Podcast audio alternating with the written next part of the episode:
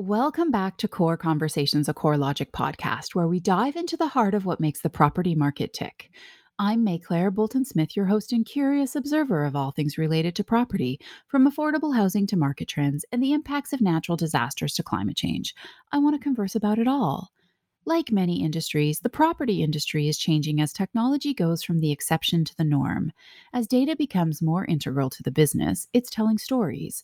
And in the property industry, there are few tactics more powerful than a compelling story. However, the transition from stories to on the ground projects is a process that is accelerating. Not only is it accelerating, but it's also requiring companies to handle larger and larger quantities of data, which can be difficult and pricey. Investing heavily into prop tech is not a change that occurs overnight, but solutions that leverage data are something that needs to be pursued in order for many companies to deliver on their climate objectives. As an example, the Center for Real Estate Technology and Innovation found that for companies to achieve their aggressive climate proposals, the real estate industry needs to invest 18 to 36 trillion over the next 20 years. To explore how prop tech is influencing the property industry, as well as what the future of big data and AI might look like, we have CoreLogic's real estate tech solutions expert, Mark Weaver, with us. Mark, welcome to Core Conversations. Delighted to be here. Thank you for having me. All right. Well, why don't you start by telling us a little bit about your background and what you do here at CoreLogic before we get into our discussion about prop tech within the industry? Sure. So, CoreLogic brought me into the business about three and a half years ago. Okay. To try and help them understand how we align to, scale into, and support a whole new ecosystem that was occurring really as part of our core markets, which is what we now understand to be prop tech. Okay. So, how do we align to it? How do we scale into it? What's our product market fit into it? And how do we uh, create a business out of it effectively? Awesome. Okay, well, let's start there. Let's define prop tech. That's something that people may not be familiar with. So, how does that fit into the traditional property ecosystem? Sure. It's a great question. And when I first joined the CoreLogic business, I was trying to understand the definition of prop tech as it pertains to our business. Mm. And it pretty soon quickly dawned upon me that the way we structure our business into three divisions of find, buy, protect a lot of these prop tech businesses were trying to disrupt, inject technology, and give consumers choice as to how they find and buy and protect their homes. So it was actually a completely relevant glove fit to how we structure our business today. These prop techs are trying to bring venture capital technology to the consumer to give them choice and flexibility as to how they either find a house, hmm. um, buy a house or protect the house. I like that because you know here at Core Logic, those are the really the things that we do say we we focus on is helping people find, buy, and protect the homes and properties that they love. So, you know, here at Core Logic, we've got a lot of different things within our business as we support those three pillars. Um, many things may not be fully integrated with big data solutions. So, how heavily are we here at Core Logic involved in this prop tech space? Sure. Well, three and a half years on, we're now foundationally supporting a lot of the big players in the ecosystem and in the space. Yeah. And to your point, you made a great point earlier in terms of we foundationally support the traditional industries of real estate, insurance, and mortgage with all the capabilities and solutions and products we bring to bear to those industries. A lot of these prop tech businesses, while they might be trying to do the same thing for the mm-hmm. consumer, so an iBuyer still wants to help a consumer, for example, buy or sell a house. But how they go about it is very different. And a lot of the traditional solutions and platforms and workflow solutions that we serve up today to the traditional industry, these prop tech businesses don't quite need those same products and solutions. Okay. But what they do want to foundationally run and operate their business is a lot of data analytics and technology so they can build their digital experiences for their consumers. So, same business, different solution set. Okay, one thing I think is really interesting, and I'm glad you mentioned that, is when we think of you know CoreLogic here in our businesses, when we support real estate, mortgage, insurance, those are industries that have been around for a really long time.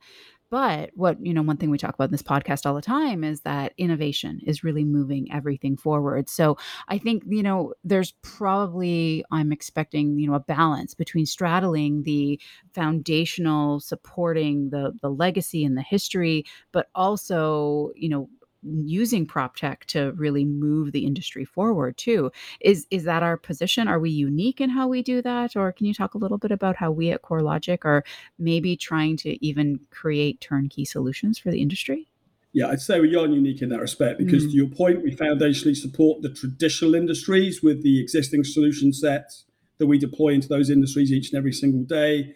At the same time, we're also innovating ourselves to facilitate innovation in the prop tech space by deploying our, our raw data and analytical assets and platform and technology solutions to, mm. to enable these companies to be built natively in the cloud from the ground up. So we do have a very unique position in that we uh, have all these assets that we serve up to the traditional in- industry, and now we're foundationally supporting this new burgeoning sector um, in the space known as prop tech. Yeah. Uh, and we're uniquely positioned because we can bring all the best of breed and learnings from what we've been doing for the last 50 years plus, serving the traditional industry, innovate on top of those, and enable a lot of these um, venture backed tech companies to thrive and grow as well. Interesting. And so I know I know we recently did some research that really looked into uh, businesses were saying that you know where they're placing their financial resources and big data and ai are big ones. Artificial intelligence is something that's huge right now and we talk about this a lot when we look at innovation in the industry.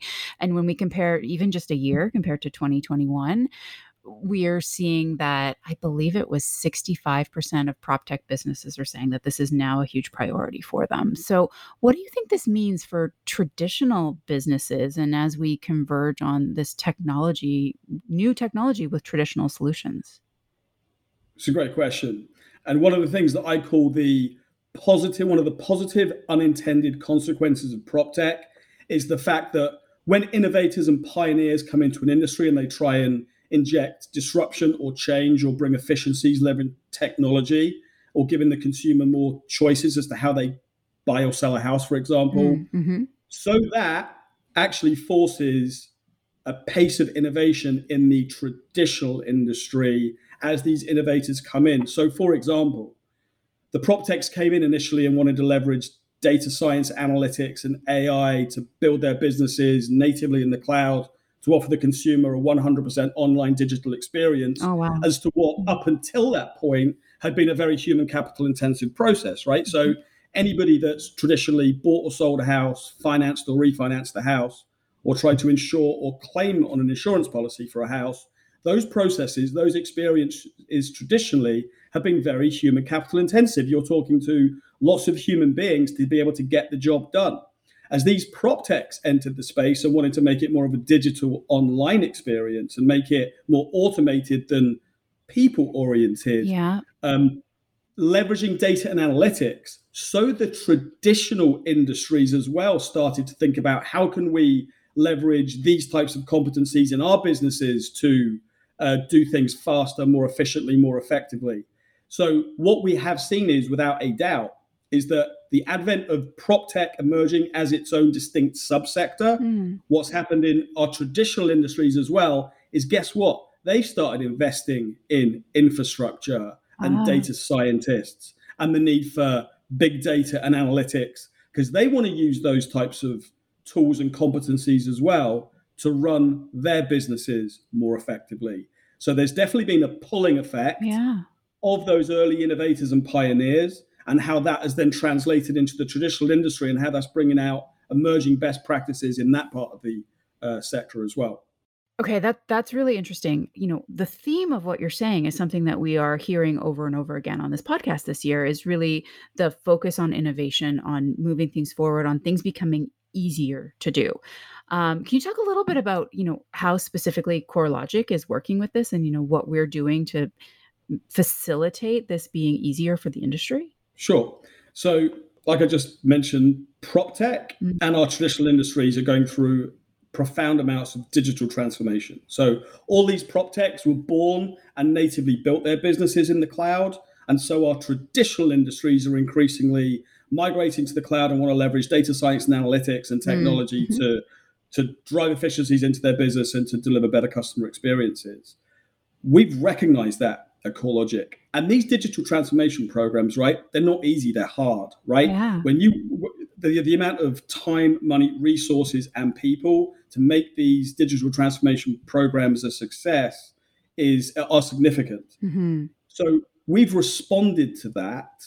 And for example, with the recent launch of our Discovery platform, oh. which is our own data science and analytics platform for the industry to accelerate these types of initiatives and to enable our customers to start to build out their core competencies, leveraging data analytics and data science practices, calibrated and configured for our core industries use cases. Yeah, this is this is interesting. I want to talk about this a little bit more. Um, do we have any examples of that we can share about Discovery Platform in use with anybody in the industry? We do um, across mortgage um, and prop tech. Mm. So, for example, in mortgage, we're helping a tier one uh, mortgage originator um, overhaul their entire um, target market and segmentation model. Mm-hmm. Uh, we're helping them anticipate and predict churn in their existing portfolio, so they can um, they can retain more uh, customers um, in their overall book of business. In the prop tech space, we've worked with a leading iBuyer as the market conditions oh. started to change and their risk appetite changed. We helped a, a leading iBuyer overhaul what we call their buy box, so that now when they're now they're only going to make instant offers on homes under certain parameters and conditions that we help them refine and change as a result of the changing market. So these are truly, truly needle moving strategic initiatives. Yeah. And if you think about how CoreLogic traditionally would do business, is we would um, send the customer a flat file of data or analytics kind of, and then wish them good luck in terms of how they then deploy and integrate that into their process. Now, with these competencies around Discovery Platform and the whole support model around it, yeah. now we're actually able to understand with the customer what are you trying to build, model, analyze, predict? Um, what is the use case that you're trying to build against? Sure. Identify how we can help by bringing our market leading data and analytical assets and data science um, assets into those engagements and help them get to an accelerated endpoint on that initiative mm-hmm. faster, quicker, and better than they otherwise could themselves. Sure. That that's great. That's fascinating. I guess one thing that, that comes to mind, you know, as we talk about this digital transformation, um, we know that, you know, it doesn't happen overnight. It takes time, but it also is not cheap. Like we've it, there's it's ex, there's an expense associated with transforming to this digital transformation and, and technology moving forward. You know, also in the property industry, we'd be remiss if we didn't mention the current market conditions where we've got the interest rates and inflation are just rising so high. Is this added expense of digital transformation, technology, AI, is it affecting prop tech in the, in the investment space, or is it something that is, you know, fairly simple to do or easy to do from a financial perspective? Sure. So no doubt there's headwinds right now across yeah. all our markets, traditional and prop tech. Certainly the private markets have also suffered the same um, contractions that we've seen in, in the public markets. Um, a lot of these prop tech businesses um, are affected um, by that. On the flip side to that, as I just mentioned, um, if you're now, for example, in the iBuying business, you better make sure that you're iBuying and you can certainly turn that transaction around at a profit at an acceptable risk level. So while there is adversity in our markets, a lot of these digital transformation programs actually are being accelerated because of the type of efficiencies, especially around risk profiling, right, and portfolio management.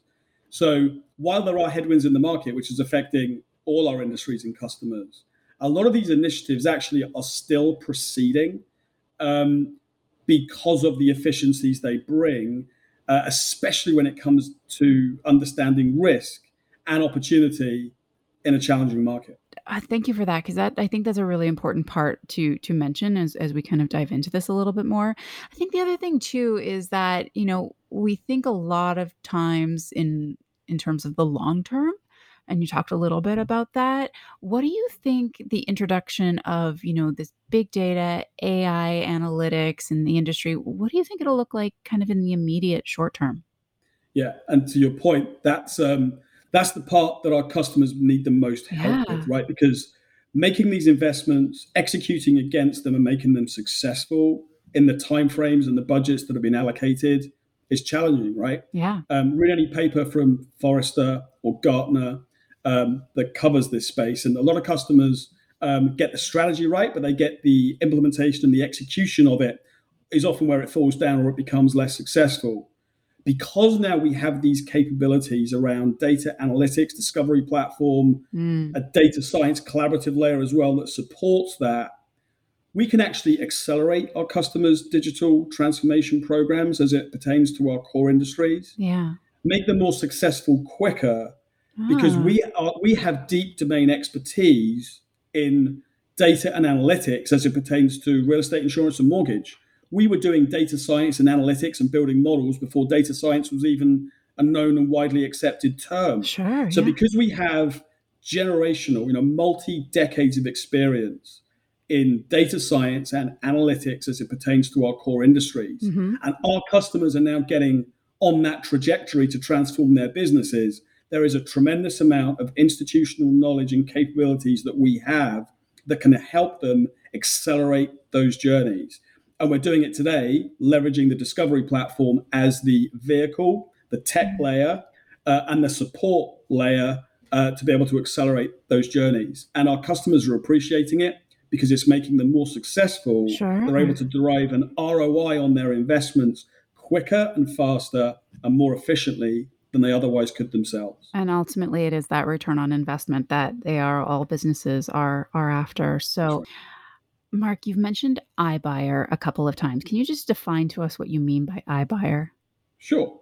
So an instant buyer or an iBuyer is a new way for a consumer to list their home for sale. So ah. the, the traditional model is obviously we retain a real estate agent and we list it on the marketplace and we wait for open houses to happen and for people yeah. to come and you know come and come and see and make an offer on the house.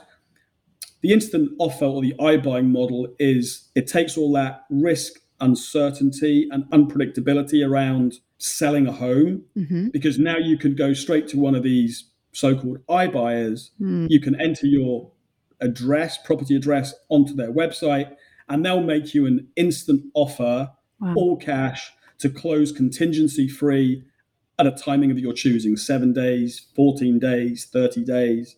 So it alleviates for the consumer just the the uncertainty sure. and the timing associated with listing a home the traditional way. Yeah, it definitely takes a lot of the uncertainty out and really is something that's quite remarkable in, in as the industry moves forward. Yeah, 100%. Um, so, in terms of how is prop tech disrupting real estate, yeah. we just mentioned iBuyers. So, iBuyers are disrupting or giving consumers choice as to how they decide to list or sell their home. Because now, instead of doing it the traditional way, you could get an instant offer from an iBuyer for a contingency close date of as near as seven days out. Wow. In the mortgage in the mortgage space, we've got these things called power buyers. And what power buyers do is in a in a, in a situation where, where there's a contingent offer, yeah. I have to I have to sell my house to buy my next house. And I have to realize the proceeds and the equity of my down leg to fund my up leg. Uh-huh. What a lot of these power buyers are doing is they're basically doing a clever bridge financing instrument in the middle of a contingent transaction to backstop and guarantee that your house will sell because if it doesn't sell on the open market, sure, yeah. we'll instant we'll instant buy it from you. A lot of these power buyers are also then releasing the net proceeds you can expect from the house mm. as soon as you sign with them. So now you no longer have to sell your house to move into your next home. Right. So what that's doing, of course, that's giving buyer and seller seller certainty. Wow. Con- it, the reality of a contingent free transaction exists yeah. because these powers power buyers are assuming the risk. Yeah. Which also poses an interesting opportunity for the mortgage industry to maybe get involved in that interim power buying um, window as well, because there's pretty healthy margin to be made there. And in the insurance space, we, we've all heard of insurtech, so companies like Lemonade and Hippo that are um, now going to market direct to consumer. So so now you can log online, you can type in your name and address, mm-hmm. and get an instant bindable quote on a home insurance policy. Right? Yeah. You don't have to go to the go and visit the agent anymore or do it kind of more offline ways you can now do it instantly and online. So mm-hmm. there will be three examples of how prop tech or insure tech is uh, providing consumers choices and flexibility sure, yeah. as to how they actually buy or sell a home, finance or refinance a home, or insure a home. Yeah. Wow. No, I, I feel like we could do an entire podcast on iBuyers. Right. Yeah. 100 percent. Yeah. Yeah. Okay, just to wrap up, there's, you know, uh, I have to ask this question because as I hear, you know, we started by talking about the traditional real estate ecosystem and how these, you know, everything from real estate, insurance, and mortgage have been around for ages. And now we're moving towards this new industry with digital transformation. Do you think that they can coexist or will one will the, the traditional way just go away and we'll move towards just these new innovative digital digital ways? What do you think the future looks like?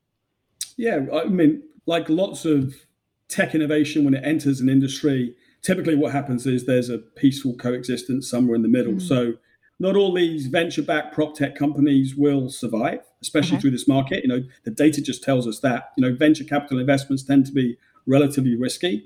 At the same time, a lot of the best practices and the business models that do work and are sustainable will start to permeate into the traditional industry. So, and you know, you're already looking at you know, some traditional real estate brokerages, for example, embrace iBuying as an option to their customers, mm. right?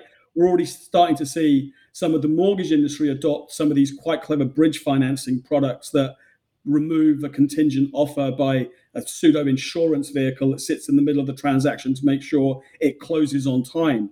So, inevitably, what I think is going to happen is that there's going to be a convergence. The lines are going to get increasingly blurred as all this comes together and melds together. And the best practices pioneered by prop tech permeate the traditional industry either through merger M&A activity or through just you know replicating the successful practices from that side of the sector. So ultimately, um, all this stuff will converge and become one anyway. And in a decade or so, we'll, we won't even remember um, who started from where. That that was really helpful but yeah, no, this this is really interesting, and and thank you for that. And I think you know one thing that's really important is that, and that you've really highlighted today is we are all familiar with the traditional way of these industries, real estate, mortgage, insurance have run for, I was going to say decades, but it actually is centuries already. They've been around, and but how they can coexist with this new digital transformation and a new digital way of doing things. So, Mark, thank you so much for joining me today on Core Conversations, a CoreLogic podcast. Pleasure. Thank you for having me. All right, and thank you for listening. I hope you've enjoyed our latest episode. Please remember to leave us a review and let us know your thoughts and subscribe wherever you get your podcast to be notified when new episodes are released. And thanks to the team for helping bring this podcast to life producer Jesse Devenins, editor and sound engineer Romeo Roman, and social media duo Sarah Buck and Michaela Brooks. Tune in next time for another core conversation.